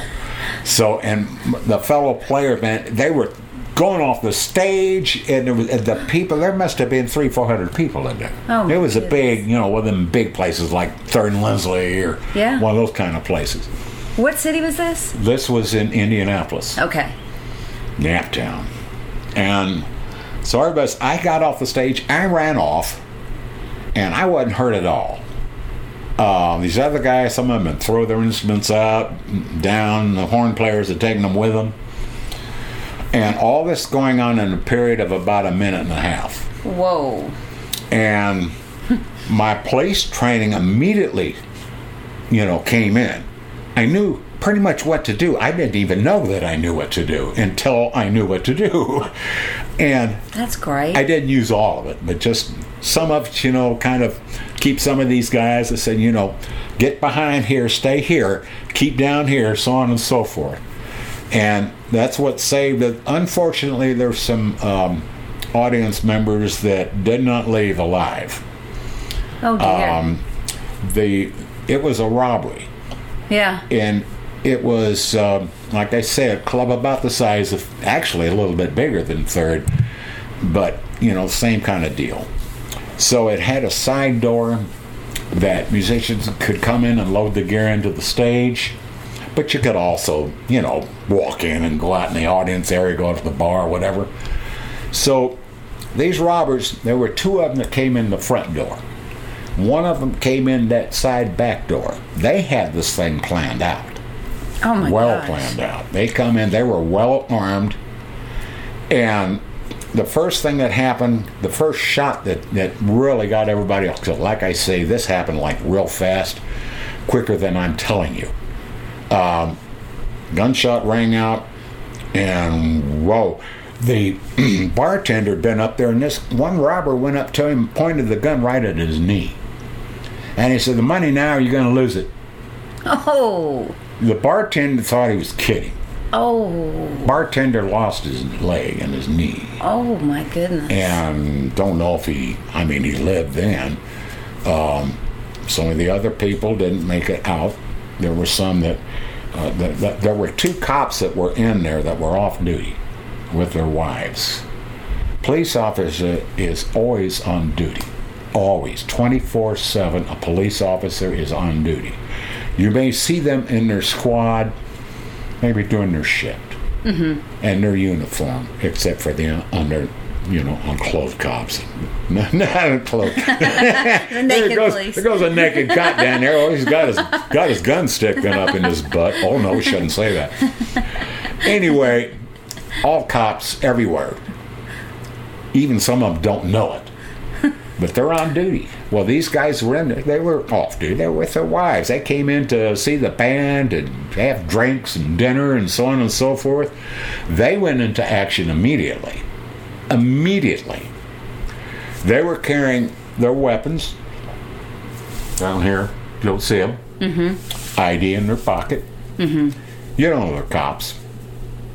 You know it when something like that happens immediately. That's when the gunshots rang out Okay. because the one guy shot the bartender. That's when these two cops all of a sudden they're we see these two guys come up and they've got guns and everything. I'm not talking about the robbers now, I'm talking about the cops that were with their wives Yeah. in civilian clothes. Yeah. All of this going on. And I realized pretty quickly that they were cops because of my training. Yeah. Uh, And so they were starting to move around, starting to get people out of the way. They had their gun. It was almost like an old Western gunfight that you see in the movies. Uh, but it all, from beginning to end, probably wasn't more than four minutes. Unbelievable. Unbelievable to this day, I don't believe it happened. I wasn't hurt. None of my players were hurt. Most of the audience players, well, there was only maybe a couple that were like injured, but then we had these two people that just happened to be in the line of fire. Yeah. Just, you know, they just were there like everybody else were. You know, so that that happened. That was well, you heard the NPR thing. It was A There's not bullet. a. Wasn't the bullet it went through the front of the organ, um, and somehow or another, I've looked at it to this day trying to figure it out every now and then. Somehow or another, it went through the front part of the organ, but then we don't know where the the shell or anything went. And I had a little bit of training on that. And I'm looking on in it. Where the hell did it go? I still, as I'm talking to you, I don't know where it went.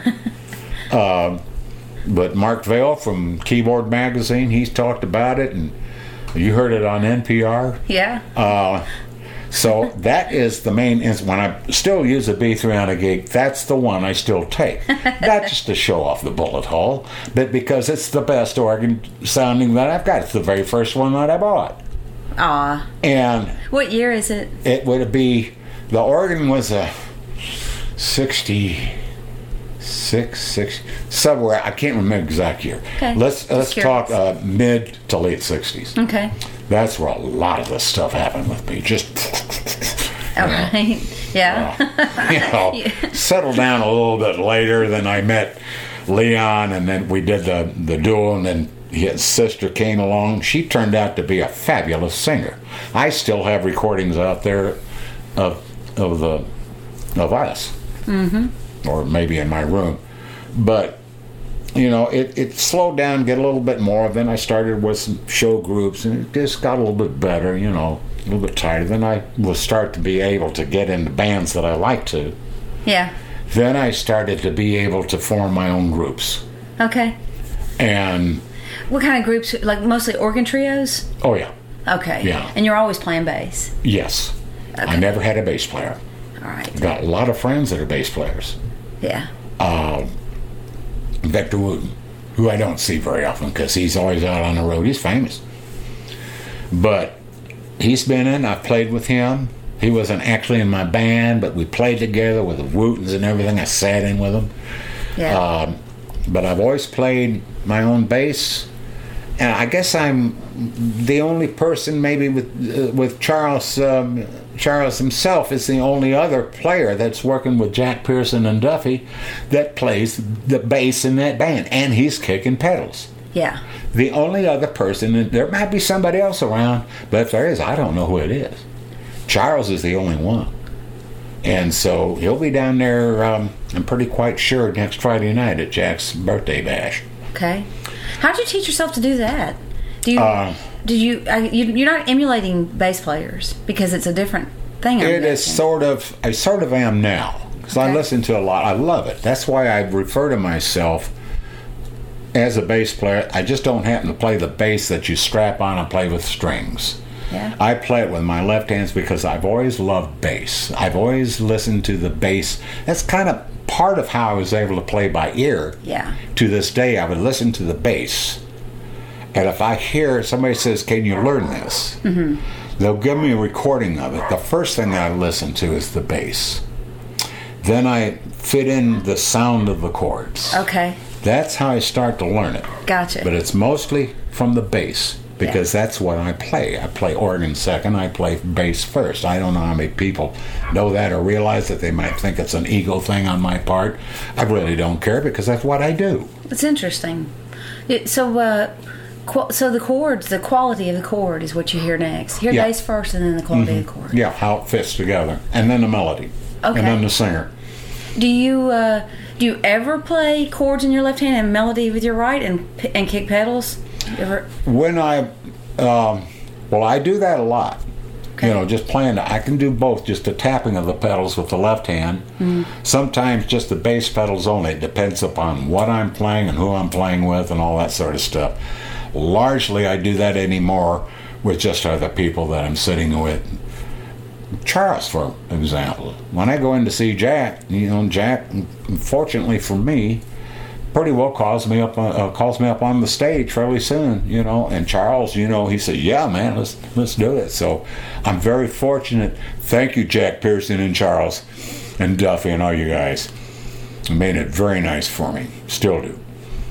But I've done, you know, a couple of things. I've played. I've gone and sat in with groups that had B 3s and the B three player would be kicking bass, mm-hmm. and I'd be sitting in on piano. I've done that Oh yeah.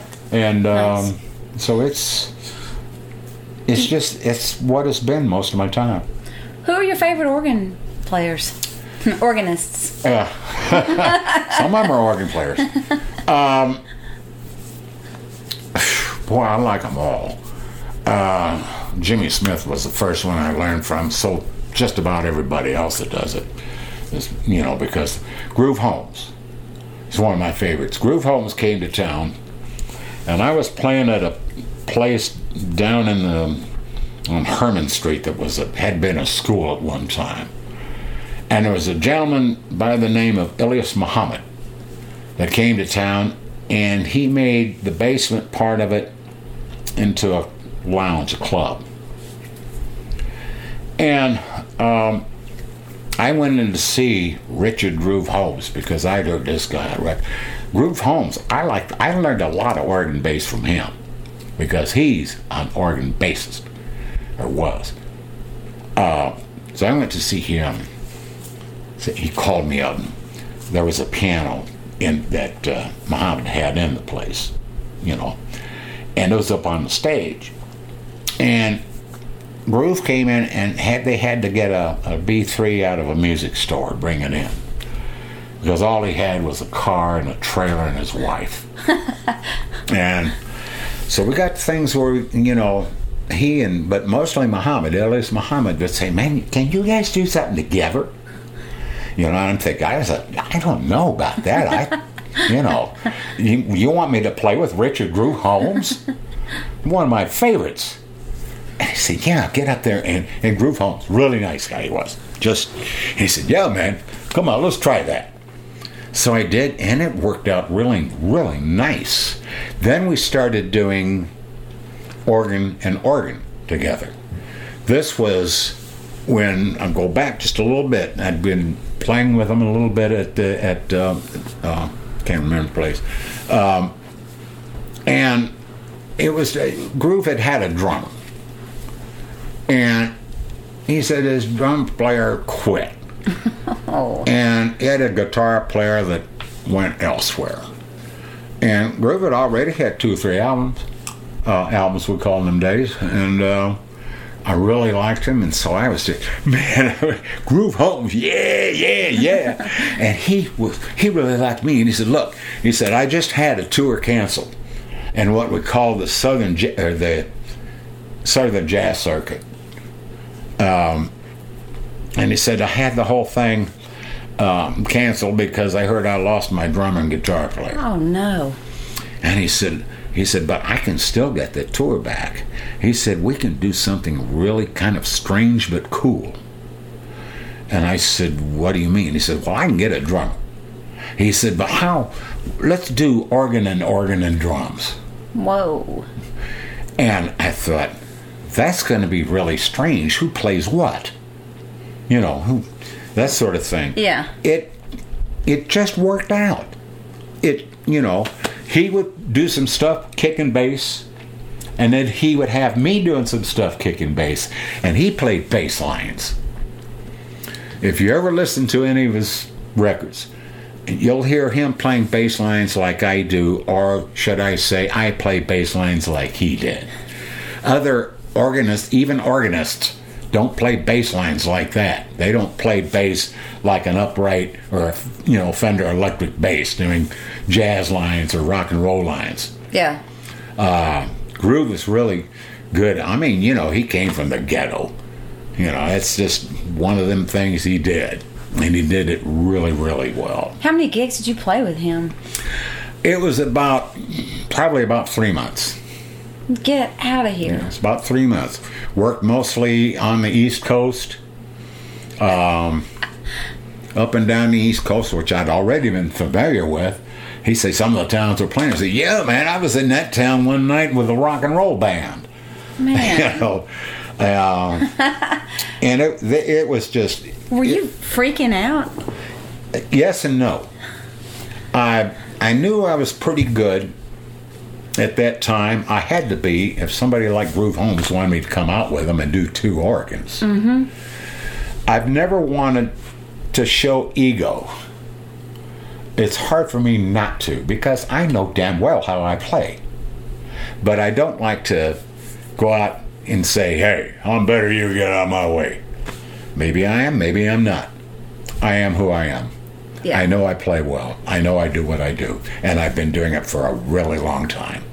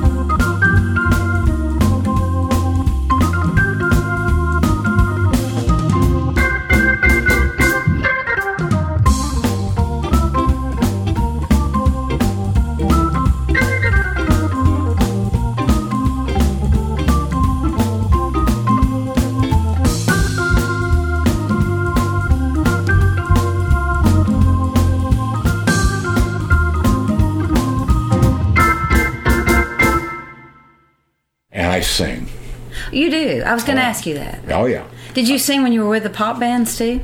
A little bit. Okay. Uh, I just started singing because it was fun.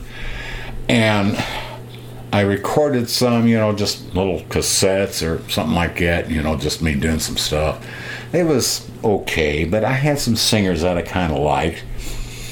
So I listened to them and, and all that sort of stuff. And, you know, it just kind of went, you know, kind of like, okay, I'll start that. Well, now there's some people think I'm a pretty good singer. And I'm not too bad.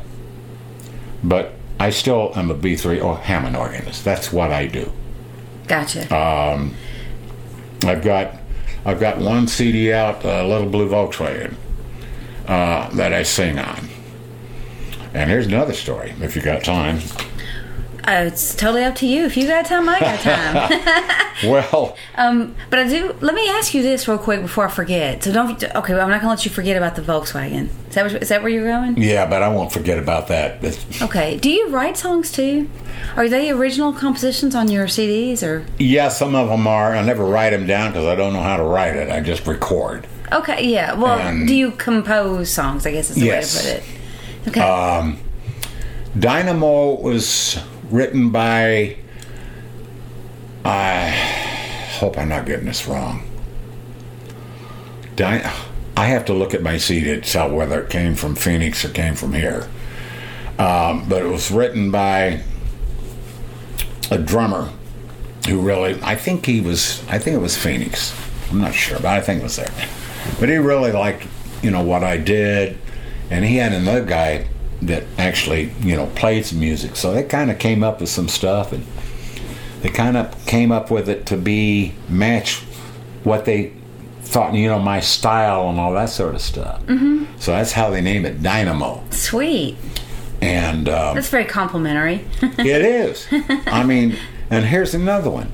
Here's my ego, boys and girls, mommies and daddies. well, listen. I think you know you. You're you're due. You have the right to go ahead and say the things you've done, and you know, yeah. Well, we can talk about Joey DeFrancesco and Les McCann. Okay. Um, Joey D, I'd heard for a while. I had seen him when he was 17 years old. His dad, Papa John DeFrancesco, also an organ. I guess he's an organist. Um, he sort of taught Joey how to play. Joey's also an excellent trumpet player, and he plays drums. But organ is his thing. That's what he's known worldwide for. And he lived and still does live in, or his folks live in, uh, just north of uh, Phoenix. so when I was out there living out there, I kind of knew him or knew who he was, and wasn't too long before I could meet him. Yeah. And he was young. Um, well, he was just incredible, you know. And met him, and then met Papa John, his dad. Well, then I had a chance to do a, a CD out there. And so Joey introduced me to this guy by the name of Tim Honeycutt. I hope that's his first name. Um, but I'd had a couple of tunes, and I the, the title of the CD was going to be Little Blue Volkswagen. That's one I was singing. And happens to be a Les McCann tune. So one night playing down there in, in Phoenix at a, at a blues club um, called Chars. It's amazing how I can remember stuff that far back. Uh, Chars, Chars, C H A R S, from my di- and they still exist. But one night this um, Asian lady came up to the stage when it's getting ready to take a break.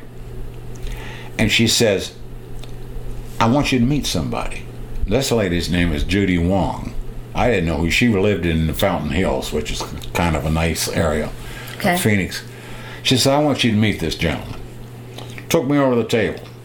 And here's this African American gentleman sitting there, smiling. She said, I want you to meet Les McCann. Whoa. I'd heard him with Eddie Harris, uh, man, you know, the, you know, all these tunes, you know, Cold Duck, and turned out he was the guy that, you know, wrote um, and recorded uh, Little Blue Volkswagen. And I learned it from that way before I knew it because I thought, this is cool. I'm going to do this tune. Yeah. And so I did it, and I'd had a reputation. I had recorded it, but I'd played it with this band. And Judy had heard me a couple of times and knew that she she was a. I think they were together for a while. I don't want to say that because I don't know for sure, Okay. Yeah. but they were friends, good friends. Let's put it that way. Yeah. And um, you know, she she told me who he was, and I'm just and he was so cool. Yeah. Um, I played the tune for him. We went back to, you know, and he said, "Yeah, man." He said, "That's pretty cool." and he said, "I ain't never heard anybody play my tune." and I said, "Well, I just did." He said, "Well, let's let's record it." what? Uh, the little blue Volkswagen. Yeah. So he, uh, I had met Joey DeFrancesco and his dad. Yeah. and we're trying to figure out a way to to record the song. I didn't have any money, you know. I'm a musician, you know. I got maybe twenty bucks in my wallet. You know, I got by dinner with that at McDonald's. But I had met Joey and his dad. You know, they weren't exactly poor. Um. So Joey, you know, we played mostly like at his house or something like that. Um, but he had some money. You would go out to his house and play organ with him. Mm-hmm. and and um, he had some money, so uh, I guess he knew less from a few places. I don't know, but it was worked out some way that I could record a CD with that tune on it. Okay. Turned out to be that CD. It turned out to be Little Blue Volkswagen is the song. I don't have any printed copies of it. Just ran out of money, but I can give you a copy of it. Um, so we did that. That started doing really well Yeah. and I got the money. Now Joey produced it, and on the tune itself, "Little Blue Volkswagen," I was playing piano and left-hand bass through a bass sampler, so that it sounded like an upright bass. Okay. And so when you hear me on that, you'll think it's a bass player Okay. and I'm playing uh, playing piano and a little bit of organ, but mostly piano. And with Joey producing it, I'm Little Blue Volkswagen. He comes in and he's playing the jam. I'm playing piano and bass. and Joey's playing the jam. Okay. The only tune on there that he's doing that. But things got a little bit better from there, a little bit better from there. Then they went up and down, up and down, up and down. Yeah. Uh, kind of like is with the musicians like. Yeah. This it is a up and down kind of life, isn't it? This lady right here is responsible for me being straight and sober and the whole deal. Aw. Susan just walked in the room. Yeah. Hello, folks. My wife is Susan. Oh, Susan is my wife. And Ted the dog is over here Ted, too. the dog, corgi. If you like corgi dogs, we So got one. If sweet. you don't like corgis, then shut your recorder off. Uh, here, here. Oh yeah, he's, he's a great dog. So anyway, you know, up and down. Well, Les and I, somehow or another, we just went together like that. Yeah. We have, we think alike. Yeah. Um, he's just just wonderful person. Unfortunately, he is undergoing some. He's not doing too well. He's 84 years old, Is he really? and his birthday is the day after yours and mine, No way. 23rd of September. Um, there's some other fate. Ray Charles is on that day. Yeah, that's right. A few other famous players. I can't remember them right now. And one of my podcast guests is September 23rd. Yeah, Yeah. absolutely. She's, she's a comedy improv pianist here in town. But yeah, September babies, we rock. Mm-hmm. Well, we've got uh, you and I have got some. Uh, now I can't remember. We got a couple of famous people that happen to have our birthdays. Mm-hmm. Joan Jett, I know for Yeah. sure. Uh, one actor, I don't know. uh, folks, I can't remember anything from back then, so um, forgive me for that. But Les and I, as recently, um, when I had the wreck, I called him about the next day, and I said, I told him what had happened you know, what I thought had happened and all that sort of stuff. And he said, he said, Mo, you had a stroke. And I said, Les, I don't think I had a stroke. I'm not sure I'd be talking to you 24 hours after this happened if I'd had a stroke. Right?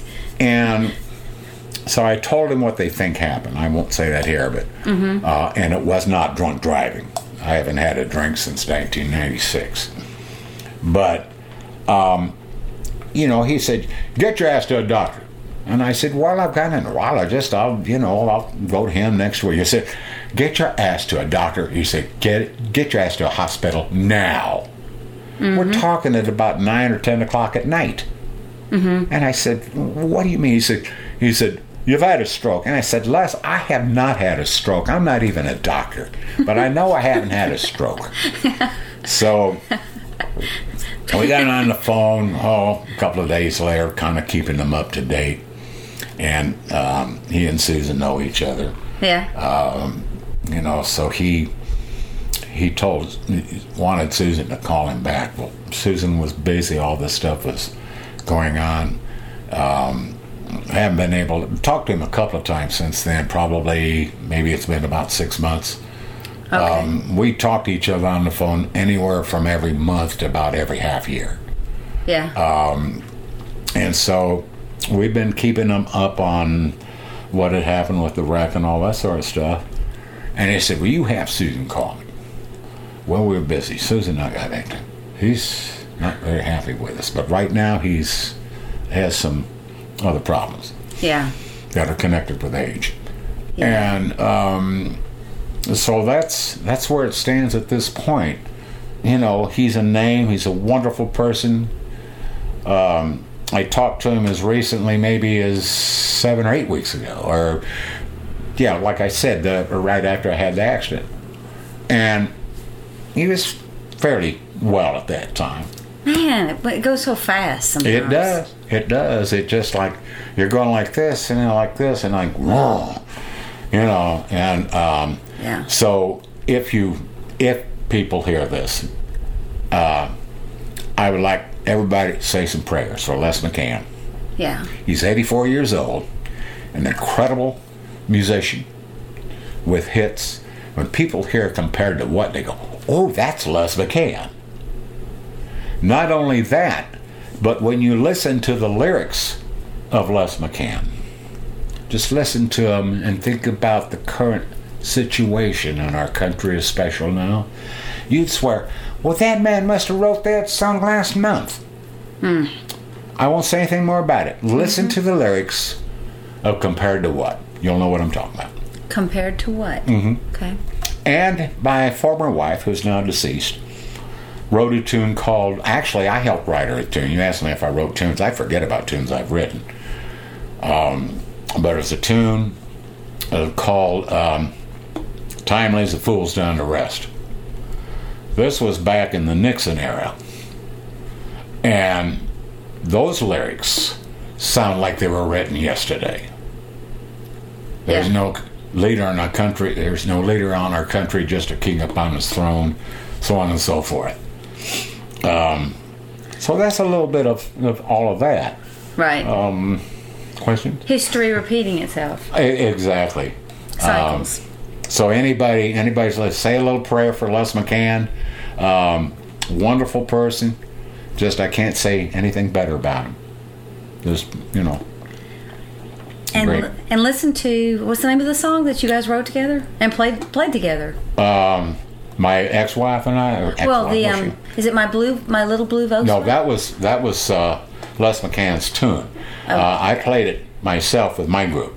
Okay, and he played with you though on the recording. No, it was Joey DeFrancesco played Oh, on that. Oh, that's right. Joey just played on that song, and he, he produced the entire CD. Yeah. And he played just on that song, and I was playing piano and bass on it, and he was playing organ, and only just the uh, the solos.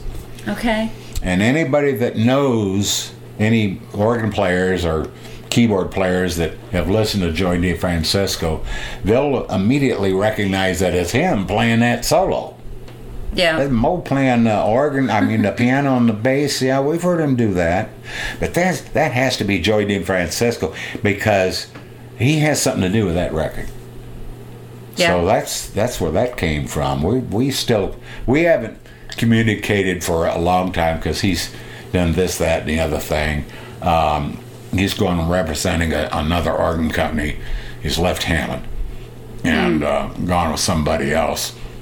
Uh, but his style, you know, him and his dad, dad Papa John, good organ player too just not famous, just not out in the, you know, Papa John worked around Phoenix and I think around Philadelphia where they all came from originally. Right. And, um, but we were pretty tight with him at that time. So he said, um, he said, we're getting close to Christmas. He said, man, he said, we're going to have a, a little party at my house. He said, why don't you come over? Um, they've got my organ there. He said, my dad's going to be there.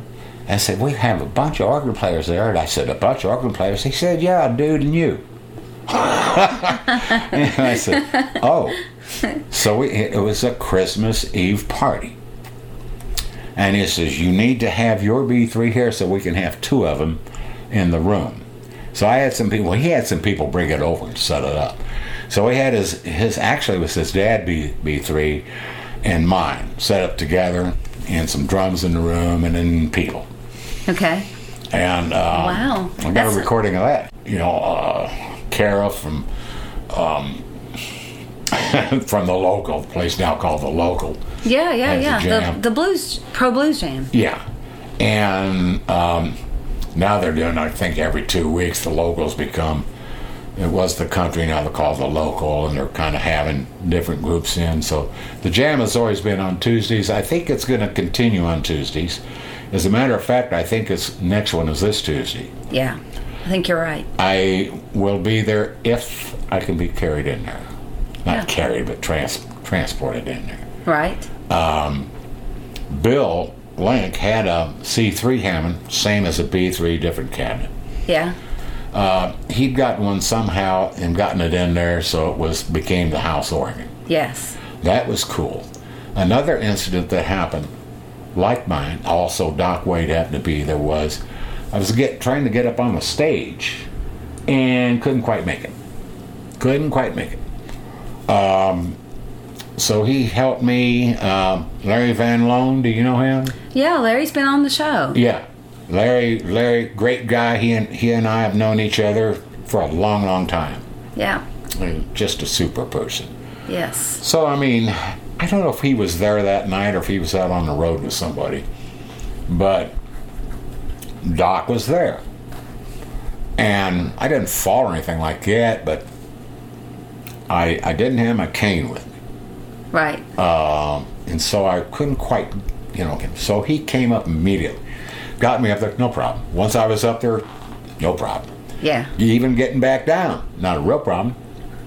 But that stage was just about. Oh, you see that little stool over there by the window? Yeah. In the window? It's about that high, Yeah. roughly. Yeah. So, foot and a half. you know, trying to get up on it, Yeah. you know, back in the old days, I could have flown on it. yeah. Uh, but getting up on it, you know, started to show my age. Yeah. And so it's been kind of like that. Well, there just needs to be um, there just there just needs to be like an all star organ event in Nashville. Yeah. I've, I've been thinking about this, just hoping we could put together a night of of all organists. Well, what I wanted to do, um, I did a Battle of the Bees here in town a long time ago um, with Tony Monaco. He was out of Columbus, Ohio. Yeah. And he came to town uh, to play a gig. And I talked to him and Jack several times. Let's have a B, another B3 battle with me and Charles and have Jack front the group. Because if anything could draw, Jack could draw. And we'll see if we can't get Duffy to play drums or maybe Daryl Johnson, who had been, Daryl's not, he's been in town for a while, but not for a real long time. Or if he has, I don't know about it. Good guy, great drummer. So I said, let's get Duffy or Daryl or some of these others that I know. Um, and they're all in favor of it. I just haven't been able, mostly my fault. Uh, just haven't really. I'm going to talk probably to Jack about it again. Yeah. They've already said, "Yeah, man, let's do it," and you know, I still haven't done it yet. So, the the the idea you're talking about it, the idea is there. Yeah. Someday, if I don't die first, um, it'll it'll come off. Can you cut off for a minute? I have to go to the restroom. Oh, absolutely. Well, I'll tell you what. Let's just bring it to a close. Okay. And um, because we've been going, you know, a We've long been going time. since yesterday. Eh? Uh, hey, I just want to thank you so much for doing this. It's, Thanks. wow. Uh, I just I feel like you know we could do another three hours and I just keep on Mm-hmm. just uh, Hell, I've got some Les McCann stories, but I Oh, mean, you know, those goodness. are later. uh, we'll just have to get back together sometime if Yeah. you're if you're up for it I am. I'm Um, always up for it. I have a, hey folks, I have a big ego. I have a big ego. Yeah. You just don't see it. Or maybe you do. If you do, you don't talk about it. That's fine with me. I don't care. I know what I do, I know who I am. Thank you for listening. And I hope to see all of you folks that are listening to this around sometime. If you hear my name, uh, if you hear Edward Burchell, that I think you must have been in the service with me. and how the hell do you know I'm Mo Denham? Anyway, hope to do this again. Thank everybody. yeah, thank you so much for Mm. being willing to be a guest and and learned I learned tons and tons about Good. you.